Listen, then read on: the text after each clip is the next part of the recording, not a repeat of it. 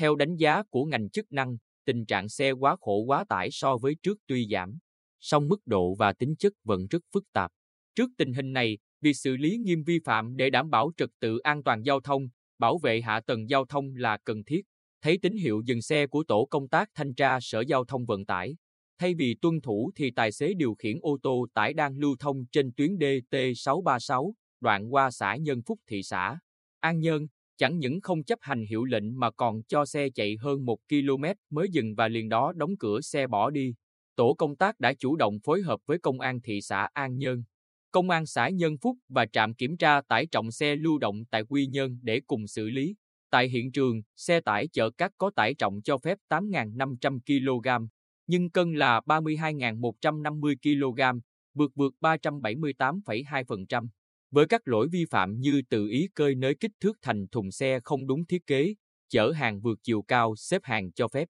lực lượng đã lập biên bản xử phạt vi phạm hành chính 75,4 triệu đồng, trong đó xử phạt chủ xe 62 triệu đồng, lái xe 13,4 triệu đồng. Đồng thời, phạt bổ sung đối với lái xe, tước giấy phép lái xe 4 tháng đối với chủ xe, tước giấy chứng nhận kiểm định an toàn kỹ thuật và bảo vệ môi trường, tước tem kiểm định và tước phù hiệu chạy xe 2 tháng. Vì xe chở cát quá tải trọng quy định nên tôi làm liều, cứ tưởng đóng cửa bỏ đi thì sẽ không bị kiểm tra nữa. Đây là một bài học, sau này tôi không dám lặp lại nữa. Tài xế Võ Trung Tân cho biết sau khi bỏ đi gần 5 giờ đồng hồ mới chịu quay lại xuất trình giấy tờ cũng như chấp hành công tác kiểm tra tải trọng xe. Trước đó, tổ kiểm tra giao thông thuộc trạm cảnh sát giao thông Tuy Phước phòng cảnh sát giao thông công an tỉnh lập chốt kiểm tra tải trọng ô tô tải trên tuyến quốc lộ 1A, đoạn qua xã Phước Lộc huyện Tuy Phước cũng ra lệnh dừng một phương tiện để kiểm tra tải trọng theo quy định. Thế nhưng, tài xế xe tải này vẫn cho xe lưu thông. Chỉ đến khi một tổ tuần tra khác của cảnh sát giao thông đang thi hành nhiệm vụ tiếp tục dừng xe thì tài xế mới tuân thủ.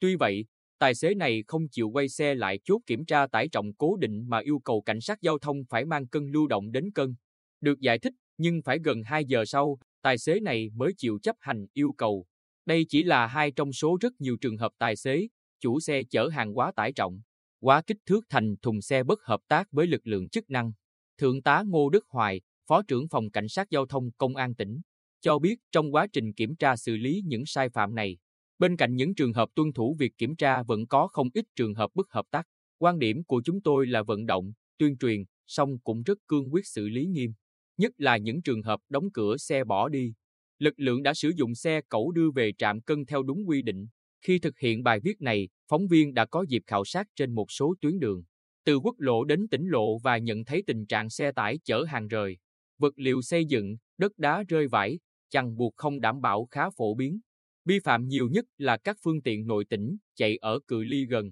Cụ thể, từ đầu năm đến nay, các lực lượng chức năng của tỉnh đã kiểm tra, lập biên bản xử phạt vi phạm lỗi xe chở hàng hóa quá tải hơn 700 trường hợp, xe cơi nới, thay đổi kích thước thành thùng gần 400 trường hợp, rơi vãi đất đá gần 1.000 trường hợp với tổng số tiền phạt hơn 11 tỷ đồng. Dù biết việc chở hàng quá khổ quá tải sẽ bị phạt nặng, song, vì cái lợi trước mắt, nhiều chủ phương tiện, chủ cơ sở sản xuất vật liệu sản xuất, chủ mỏ vẫn vi phạm dù đã ký cam kết. Do vậy, Thượng tá Hoài cho biết, ngoài trạm cân cố định, cảnh sát giao thông cũng thường xuyên tổ chức kiểm tra tải trọng lưu động hay hợp đồng với nhiều điểm cân của doanh nghiệp để xử lý phương tiện vi phạm. Việc tổ chức cân tải trọng xe được triển khai theo hình thức khép kín để hạn chế thấp nhất tình trạng xe chở quá tải lọt qua trạm. Ngoài ra, lực lượng cũng tăng cường áp dụng biện pháp ghi hình phạt nguội và ngoài xử lý đối với lái xe, cũng tiến hành xử lý trách nhiệm đối với chủ xe chủ doanh nghiệp trong việc giao phương tiện cho lái xe chở hàng quá tải.